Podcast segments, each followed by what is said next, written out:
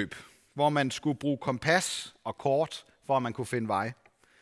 Og selvfølgelig øh, så skete der det, at nogle af os løb forkert.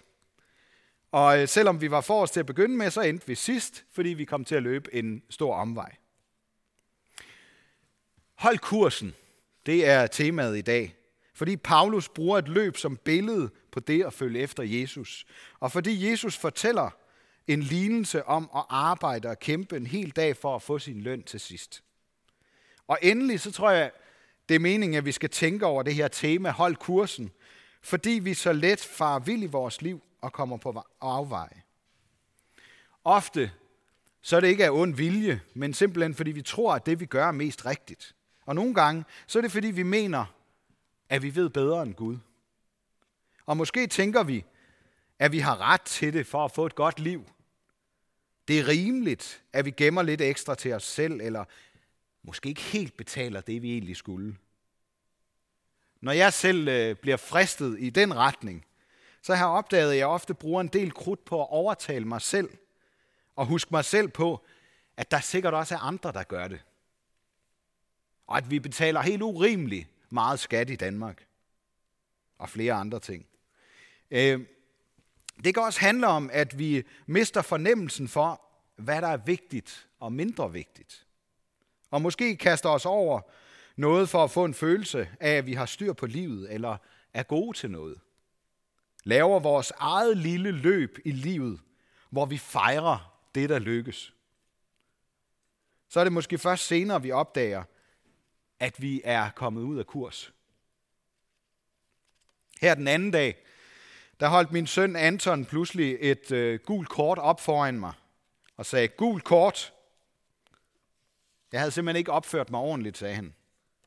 Øh, det, det var så bare for sjov, at han gjorde det, men det satte faktisk nogle tanker i gang. Fordi nogle gange, så har jeg gode grunde til at stoppe op og ændre kurs. Fordi jeg gerne vil vinde livets sejrskrans. Og mine børn og nærmeste, det er ofte dem, der kan give mig en advarsel, når jeg glemmer at kigge på kompasset og kortet. Jeg skal nok komme lidt mere tilbage til den lignelse, Jesus fortæller om vingården, men først så vil jeg gerne, at vi skal tænke lidt mere over det her med livet som et løb. For hvad er vores kompas og kort? Jeg tænker, at vores kort er alt det, som Gud har skabt. Også alle de sammenhænge, vi oplever, når vi behandler hinanden, enten godt eller dårligt, og selv får glæde eller bøvl ud af det. Det er Paulus, der i begyndelsen af sit brev til Rom skriver, at vi som mennesker ikke har nogen undskyldning for, at vi så let kommer væk fra Gud og misbruger livets gave.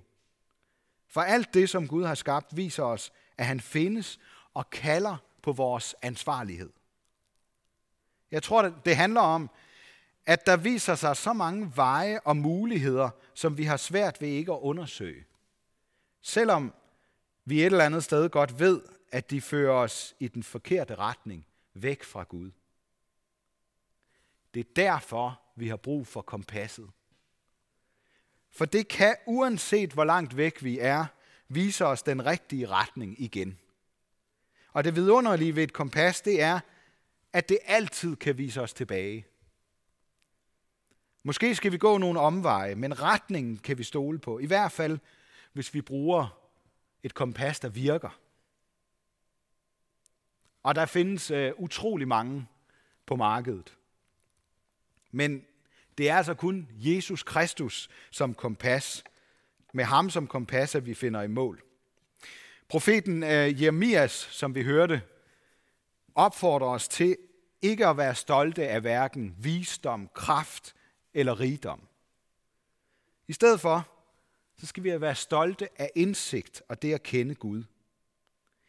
Det er det indre kompas, Jesus vil udstyre alle dem med, der følger ham i form af sin ånd. Det er vores indre kompas.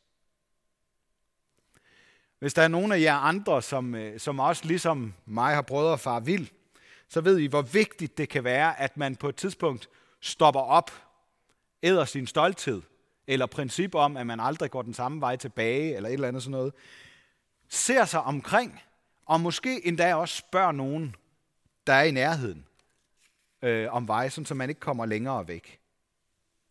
Det er jo simpelthen en gave, når man er faret vild, hvis der kommer nogen forbi, man kan spørge og lige få en pejling i forhold til, hvad er egentlig den rigtige retning.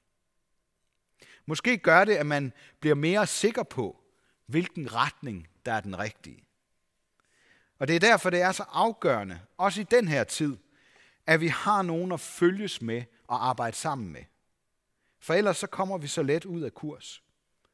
Og der er, tro det eller lad være, fortsat muligheder for at hjælpe til her i kirken og mødes på forskellige måder. Jeg ved godt, det er besværligt. Man kan godt gøre noget stadigvæk. Og vi vil gerne høre fra jer i staben og gøre, hvad vi kan for, at vi alle sammen bliver ved med at holde kursen. Og vi holder bare bedst kursen sammen med andre. Sådan er det for de fleste af os, tror jeg. Så er det vigtigt for mig at sige, at livet bestemt ikke altid former sig, som det burde, eller på den allerbedste måde. Selvom vi kender kortet og har kompasset og følges med andre kristne, så er der stort set ingen grænser for, hvor hårdt og svært livet kan blive. Men jeg tror, der er i hvert fald tre ting, vi kan holde fast i. For det første, så er vi ikke alene om det. Vi er sammen med andre, som arbejder, arbejder i en vingård. Og det andet, det er, at vingårdsejeren gennem hele livet sørger urimeligt godt for sine medarbejdere. Vi kan diskutere, hvor, hvor færre og rimeligt er det, den der, den der lønudbetaling, han laver. Men uanset hvad, hvis vi ser overordnet på den her lignelse, så får vi et tydeligt billede af, at vingårdsejeren behandler arbejderne helt urimeligt godt. De får deres dagsløn, og de fleste får langt mere, end de har knoklet for. Og så for det tredje kan vi holde fast i, at alle, der bliver ved med at kæmpe og arbejde i vingården, de får deres løn til sidst. Der er ikke en eneste, der bliver snydt for sin løn af dem, der er i vingården og arbejder og kæmper. Alle får det. Og alligevel så, så er der måske ikke noget, der kan gøre os mere rasende eller øh, indineret som mennesker, øh, end det der med, når vi eller andre bliver uretfærdigt behandlet. Måske i virkeligheden mest os selv, ikke? når vi bliver uretfærdigt behandlet. Og derfor så er det så vildt provokerende, at vingårdsejeren eller Gud, som han er et billede på, ser ud til at være uretfærdig. Og, og jeg tror, sådan her får vi det let, hver gang vi begynder at sammenligne os med andre. Hvorfor har jeg ikke også? Eller øh, hvorfor skulle jeg rammes? Og hvorfor kan jeg ikke bare tro tillidsfuldt, sådan som andre ser ud til at have det så nemt ved? Jeg husker en, der, der engang øh, over for mig argumenterede for, at Gud er retfærdig. Og derfor så må der være en mening med alt, hvad der sker. Ellers så gør vi os klogere end Gud, sagde han. Men så synes jeg, at vi skal prøve nu her at lægge mærke til, hvordan vingårdsejeren håndterer dem, der ikke forstår noget. For det første, så siger han, min ven. Min ven. Det er det udtryk, han bruger. Allerede med det ord, så er vi, så er vi ude over arbejdsmarkedet og kontrakter og almindelig retfærdighed, sådan som vi kender til det. Der er altså tale om en anden relation end noget for noget. Det er en venskabsrelation. Og vores gode venner, dem, dem holder vi altså ikke regnskab med, om de nu skylder at gøre noget mere godt mod os, fordi vi har været gode mod dem. Det er jo ikke sådan, det fungerer. Et stærkt venskab, det står og falder jo ikke med en rimelighed og en millimeterretfærdighed. Det bygger på kærlighed og, og kendskab og et ønske om at ville den anden, selvom man nogle gange skal bære mere, end man selv bliver båret. Det er ligesom det, der ligger i, i et venskab. Ellers så er det jo bare sådan vennetjenester, vennetjeneste bytte-bytte øh, noget. Rigtige venskaber, der, der behøves der ikke være den her ligevægt. Og, og, og det bliver ikke urimeligt af den grund. Fordi man giver til den anden, uden at forvente at få noget bestemt igen. Vi har ikke krav på noget, men vi tager imod det, vi får af den anden som en gave. Begynder vi at først at kræve, så gør det, er min påstand, noget alvorligt ved venskabet. Så meget mere galt går det i venskabet med Gud, når vi glemmer, at vi er mennesker, der har fået selve livet som en ufortjent gave af ham. Vi kommer helt ud af kurs, når vi begynder at være dommere, i stedet for at løbe. Jeg kan jo tydeligt huske, da jeg var dreng, det er ikke bare et eksempel, jeg kunne give på det, hvordan en ellers god øh, og hyggelig, dejlig fodboldkamp kunne ende i slagsmål, fordi jeg og de venner, jeg spillede med, begyndte at diskutere, om der var frispark, og hvem der havde skylden, osv., og hvem der begyndte. Og på skift stillede os op og spillede dommer, fordi der ikke var nogen anden dommer. Jeg ved det ikke, men måske er det ikke tilfældigt, at Jesus nogle gange advarer mennesker mod at dømme hinanden. Det tror jeg, vi skal overlade til Jesus, der en dag vil komme for at dømme både levende og døde, sådan som vi siger det i trosbekendelsen om lidt.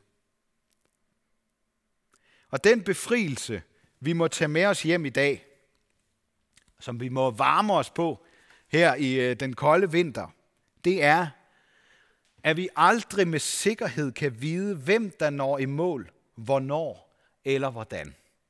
Det er altså kun Gud, der ved det. Hvem der får evig fred med Gud, og hvem der nægter at følge hans kurs mod den kommende verden. Men vi skal holde os for gode til at være misundelige, fordi Gud i sidste øjeblik får mennesker til at se himlen åben. I sidste øjeblik får rettet kursen op mod det hele livet handler om. Der, der findes jo ikke noget mere fantastisk. Jamen, I kender det også, hvis, I, øh, hvis der er nogen af jer, der går op i sport, og, og et, øh, et hold, det hold, man holder med, har været bagud hele kampen, og så lige til allersidst gør det, der skal til, og så vinder. Jamen, det er jo helt fantastisk. Altså, sejren er næsten endnu bedre, end hvis man har været foran hele, hele vejen, ikke? Så meget mere, når vores medmennesker, når dem vi mødes med, vores venner, vores naboer, arbejdskollegaer, familiemedlemmer, som ikke har tænkt over Gud, eller måske meget bevidst har valgt ham fra, når de på et tidspunkt opdager, hvad livet virkelig handler om, der er jo ikke noget mere fantastisk, når vi får lov til at opleve det. Så er det da fuldstændig ligegyldigt, om det er i sidste øjeblik. Når bare de når det. Når bare de også vinder.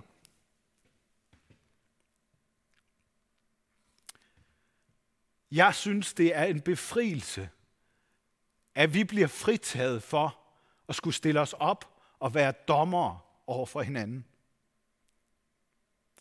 I stedet for, så skal vi glæde os over, at ham, der dømmer, først kom til verden for at tage vores straf for al vores ondskab, misundelse og dømmesyge. I venskabet med ham, der ligger livet og det evige som en ufortjent gave og mulighed lige foran os. Og sagen er, hvis Gud havde været retfærdig, lad os bare lige tænke på det, hvis Gud havde været retfærdig på vores måde, og kun havde givet os det, vi kunne gøre krav på, eller som vi havde arbejdet os frem til og fortjent, så var der ikke en eneste af os, der havde fået løn i himlen. Gudske lov kan vi ikke bestemme, hvordan Gud vil vise sin godhed og nåde mod os og vores medmennesker. Tænk, at vi får lov til at arbejde med i verdens største og vigtigste redningsarbejde og hjælpeorganisation sammen med vingårdsejeren, kirkens herre. Ære være Gud, vores far, der har skabt os i sit billede. Ære være Guds søn, der tog vores straf, så vi kan leve i frihed.